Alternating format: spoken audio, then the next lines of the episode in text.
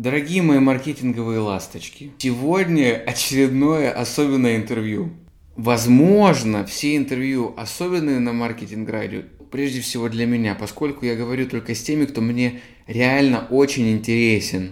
Та-дам! Сегодня мы общаемся с Ороном Клафом. В 2012 году впервые была издана его книга на русском языке. Сейчас ее фактически нигде невозможно найти, даже у барахольщиков. Вы можете задаться вопросом, зачем мне уроки от человека, который продал на 4 миллиарда долларов?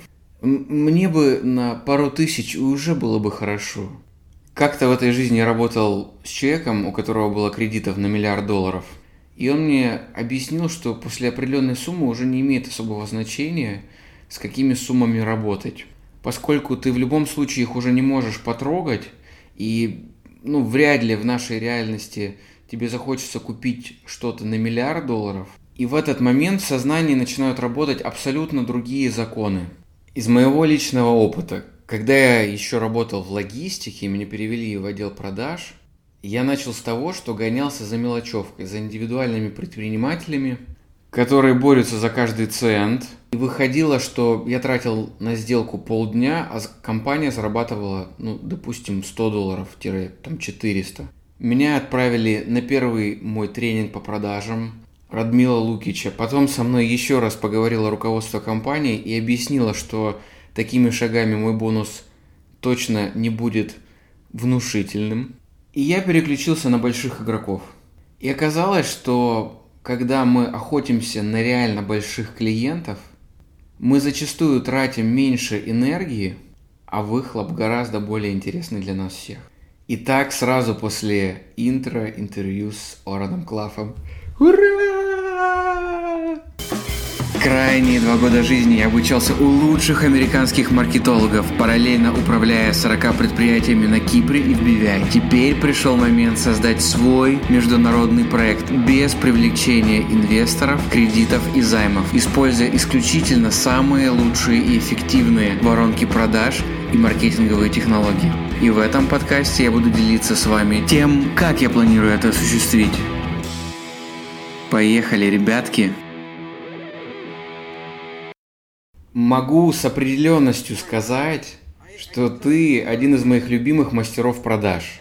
Для подтверждения, у меня целых две версии твоей книги «Идеальный пич». Одна куплена в Индии, а другая по крайне сложной схеме в Украине. О да, я помню эту версию за 2.99. Как я кричал на своего издателя, что он так дешево ее отдал. Но это забавно. На книге вообще написано, что она для продажи исключительно в Бутане, Шри-Ланке и Непале. И, и, и Индии, конечно же. Никогда не слышал о маркетологах из этих стран. Надеюсь, что Издатели ничего не вырезали из книги, решив, что, к примеру, в Бутане продаж ожидать особо не стоит, и им не пригодится какой-нибудь трюк. Тебе точно нужно купить настоящую версию. Куплю обязательно. Вообще, план был сделать подарки слушателям маркетинг радио, купить книг 10 в интернете и подарить, собственно говоря, всем, кто попадет на этот подкаст. В итоге мне удалось найти только одну копию книги, через сеть букинистов. И где, догадайся, в Украине, в городе Сумы. Мне ее присылали почтой, и в итоге весь процесс и алгоритм получения логистический занял практически месяц после оплаты. Я хочу себе эту книгу с историей. Теперь она мне кажется особенно дорогой. Мне издательство ее так и не прислало. Так и быть, отдам тебе ее. Организую доставку. Давай перейдем к вопросам. Расскажи, пожалуйста, об истории создания книги «Идеальный пич». Что это за мир, в котором ты живешь и напродавал на 4 миллиарда долларов? Как это вообще возможно? Мы же говорим исключительно о тебе, а не об отделе продаж, состоящем из 100 человек. История такова. Мы с партнером покупали и продавали компанию. К примеру, он покупал недвижку или корпорацию. Допустим, стоимость всей покупки составляла 20 миллионов долларов. Он закладывал 2 миллиона наших личных средств. Мы брали займ в банке, к примеру, на миллионов 15. И нам необходимо было найти инвестора на 3 миллиона, чтобы закрыть сделку. Моя работа заключалась в общении с клиентами. Поиск настоящих сумм. Алло, привет, есть суперобъект, все заработают. Интересно? Сейчас пришлю презентацию. Затем экономика в США провисла, и стало сложно брать э, займы в банках. Поэтому вместо 3 миллионов нужно было найти, к примеру, 6 миллионов. И на закрытие сделки оставалось не 90 дней, а 30. Я один и 6 миллионов. 30 дней или мы теряем залог и 2 миллиона. Надо было менять алгоритм. Пришлось вертеться. Я начал изучать работы нейробиологов, так как предложения и презентации, которые работали до этого, потеряли свою ценность. Нужно было снова найти механизмы контроля продажи и закрывать продажи быстрее. Лучше продавать, чтобы снова минимизировать риски. Таким образом и появился идеальный пич. Дай, пожалуйста, определение главному понятию в книге. Что такое рамка или как ты ее называешь, фрейм? Рамка – это перспектива, если фигурально. Это твой личный вид из окна твоего сознания на мир. Пример из жизни. Наш офис располагался на побережье Калифорнии. Наши помещения были во всю длину здания. Мои окна выходили на океан. И в течение дня я мог наблюдать за серферами, девчонками в бикини, джипами, досками. Окна моего партнера и бухгалтерии выходили на другую сторону здания, а конкретно на шоссе и печальные холмы. По сути, пустыню. Один офис, а фреймы совершенно разные. Мы все живем в одном мире, но для кого-то он красочный и красивый, а для других печальный и пустой. Эти фреймы выстраиваются на основании наших ценностей и желаний, эмоций, обусловленностей, личной истории. Теперь давай поговорим о продажах. К примеру, ты хочешь купить машину. Назови машину своей мечты. Пускай это будет Lamborghini. Хм, хороший выбор. Понимаю тебя. У меня у самого ламба. А какая модель?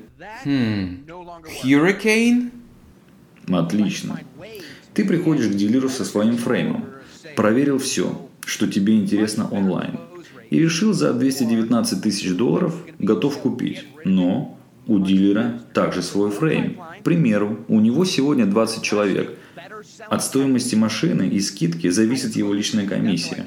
Он может уступить, но у него 20 покупателей, а значит он может выбрать. Плюс он занят.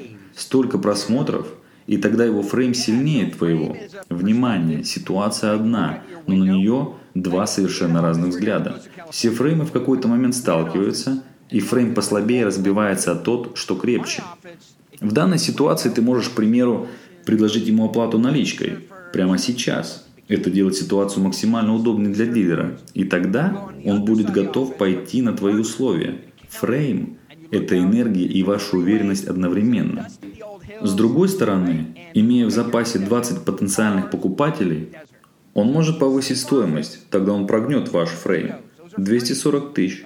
В бизнесе фреймы обычно не взаимодействуют. В них выигрывает тот, что сильнее из-за убеждений, обстоятельств. Если ваши рамки основаны на ваших ценностях, к примеру, а ваши ценности имеют реальную силу, ваше время стоит именно столько, сколько вы озвучили – и никто это никогда не изменит, то вы формируете очень мощный фрейм. Хороший пример. Трехлетний ребенок, требующий мороженого перед ужином. Это очень мощная рамка. В этом возрасте появляется упертость. Ребенок очень точно знает, где он может продавить родителей. Для него это максимально очевидно. Для него нет препятствий. У него есть свои личные инструменты. Крик, слезы, истерика. И для него не имеет значения, что происходит вокруг. Даже если у вас ужин с друзьями и на нем присутствует 20 человек, ребенок отстаивает свое желание. Даже если вы ему не даете сладкое перед ужином, в данном случае, чтобы не испортить вечеринку, вы идете на поводу. Фреймы очень мощные. Это ваше видение и основа ценностей. Отличный пример с ребенком. У меня дочери три годика. Я не раз испытывал на себе давление ее фреймов. У меня пять лет сыну. Его фрейм всегда продавливает мой. Но с мамой моей женой это не прокатывает. Ее рамка мощнее. Это вообще крайне интересная тема. Взаимодействие фреймов в компании. Кто держит внимание и почему? Кого больше слушают и почему? На чем основывается их фрейм? Они это делают осознанно или это какое-то подсознательное знание? Зачастую в бизнесе встречаются два фрейма. Фрейм власти и фрейм эксперта. Власть звучит так. У нас все деньги. Выбираем, кого хотим. А у вас задача продать товар или услуги. Или собственность. У покупателя позиция власти. Решение в его руках. И вам каким-то образом необходимо его обыграть. Сменить его позицию. Вам необходимо стать с ним наравне, хотя бы на время продажи. Иначе условия сделки будут не в вашу пользу. Прошло всего 8 лет с того момента, когда ты написал книгу, но мир во многом изменился. Маркетинг и продажи стали цифровыми. Произошла ли эволюция рамок с появлением вебинаров, лендингов и всего остального? По этой причине я и написал новую книгу «Переверни скрипт». Фреймы те же, но что изменилось? Идеальный пич обучает тому, как использовать фреймы силы. Экспертный фрейм, фрейм интриги, приза. Что происходит в контакте с клиентами? Как работает мир в целом? Что же изменилось в мире? Появилась автоматизация получения заявок. Заявки, лиды, заявки, лиды. У всех теперь есть лиды но никто их не может закрыть. Да, если речь идет о 49 долларах или 19 баксах, звонки не нужны. Но если речь о большой покупке, к примеру, 1000 долларов или 5000, то зачастую необходимо поговорить для того, чтобы преодолеть сомнения клиента. И, к сожалению, в связи с развитием технологий, люди теряют навыки общения. Обе мои книги посвящены тому, как превращать лиды в реальных покупателей – я уверяю, что когда вы вырастете и речь зайдет о 500 тысячах или 50 миллионах, никакой лендинг и воронка продаж вам не поможет. Нет такой кнопки. Когда люди продают яхты, нужна презентация с фотками и основным данным по яхте. Но покупка произойдет на основе человеческого общения. В результате того, что продавец создает непреодолимое желание у покупателя. Оран, ты все еще занимаешься той же работой, что и раньше, ищешь деньги для инвестиций и покупок? Каждый божий день. У нас одновременно в среднем 2-3 сделки. 50% своего времени я занимаюсь продажами. Еще пишу книги, записываю подкасты, но сделки – это моя страсть. Моя любимая глава в книге последняя, в которой ты рассказываешь о том, как ты применял каждый из элементов своей книги в сделке на миллиард – проект по постройке аэропорта. Не мог оторваться. Мне многие об этом говорят. Обычно авторы сливаются и крайние главы вода. И никакой конкретики. А в идеальном питче это квинтэссенция всего, чему я обучаю. И когда я писал новую книгу, то решил, что каждая глава будет на таком же уровне. Поэтому у меня процесс написания и занял 8 лет. Это не одна книга, это 8 книг в одной – мне кажется, что я сделал что-то очень мощное, и она должна стоить 300 долларов, а не 20. Когда я только занялся продажами, я выстраивал образ такого харизматичного человека, очень хорошего парня. Харизма не играет особой роли, если вы можете показать людям самое главное.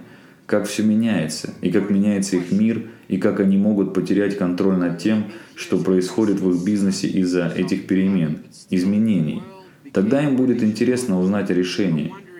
Вам важно понять, что технология ускоряет процесс общения, но не меняет способ восприятия мира человеком и тем, как он приходит к решению.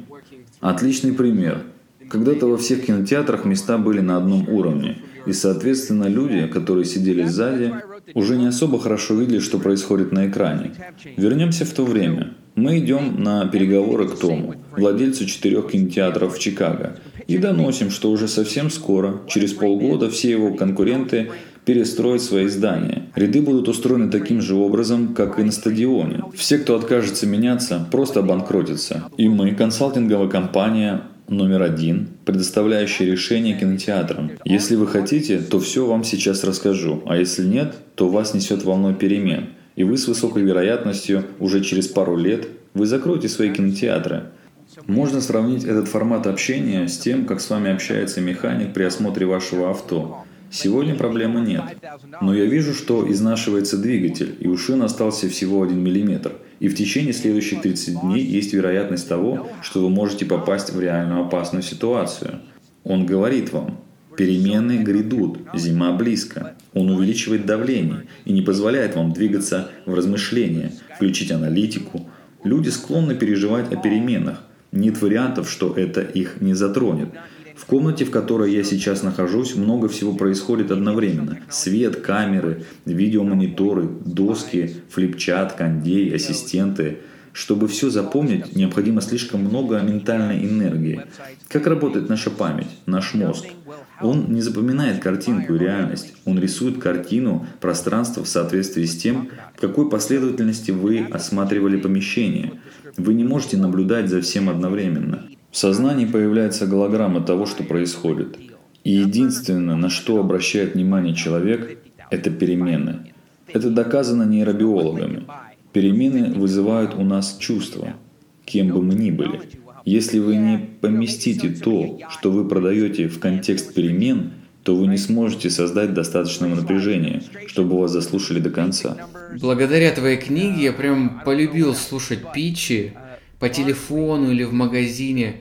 Я искренне болею за продавца, за то, чтобы он использовал какой-нибудь классный хук, чтобы меня вовлечь в то, что он делает. Даже иногда, когда мне это не особо нужно. Я слышал тысячи питчей и скриптов, и они все очень слабые. Когда ты говоришь о телефонных звонках, особенно холодных, продавцы должны заходить через фрейм интриги. Должно возникать любопытство сразу же, Иначе никак. Чтобы разговор зашел дальше приветствия и телефонный звонок перешел во встречу или хотя бы переписку, вы должны создать ощущение секрета, которым обладаете только вы. Первая моя книга была о фреймах с примерами ситуаций. Вторая книга о том, что говорить в каждый момент продажи, чтобы она двигалась вперед. Один из нюансов состоит в том, что ваши покупатели должны быть уверены, что вы однозначно понимаете их бизнес и жизнь. Если вы хотите продать программное обеспечение компании, которая производит полупроводники, то вы, может, им и нравитесь, но если вы условно не говорите на языке полупроводников, то они у вас ничего не купят. То же самое в недвижимости и любом другом бизнесе. Вы должны быть инсайдером. Об этом и том, как создать ситуационный статус, чтобы общаться на одном уровне с клиентом, я рассказываю во второй главе книги, когда вы поднимаетесь на определенный уровень. Вашим клиентам важно чувствовать, что вы их понимаете – Имея определенный уровень достатка, люди начинают искать только лучшее в каждом сегменте. Как создать у них это ощущение и не быть в более низкой позиции? Я очень хорошо тебя понимаю. Опять же, из опыта моей работы в логистике, мы проводили встречу с компанией Zara и химической компанией BASF. И один и второй бизнес с море абсолютно разных нюансов и тонкостей по растаможке, по хранению. И, к сожалению, для нашей компании в обоих случаях это было настолько новая ситуация и бизнес, что мы фактически только хотели казаться экспертами, но сами же одновременно и боялись оказаться в ситуации с подписанным контрактом на руках, так как, к примеру, таможенный отдел был совершенно не уверен, что справится с потоком грузов, и в итоге сделка сорвалась. Понимаю. Еще раз повторюсь, для сделки необходима ваша экспертность и ощущение перемен. Помните фильм «Начало» с Леонардо Ди Каприо? Идея чем-то похожа. Мы сеем идею в голову покупателя. Вы создаете не продажу, а покупку. В чем разница? Покупку совершает клиент самостоятельно. Продажу навязываете вы. Мы создаем ситуацию, в которой ваш проспект верит в то, что это его личная идея, а вы всего лишь предоставили ему информацию. Вы сеете у него в голове идею, что он может с вами работать, что он хочет у вас купить, что он будет инвестировать в ваш бизнес. Но самое главное, они совершают это все с четким ощущением, что это они приняли такое решение. Таким образом, вы даже и предложение совершаете. Все они, сами.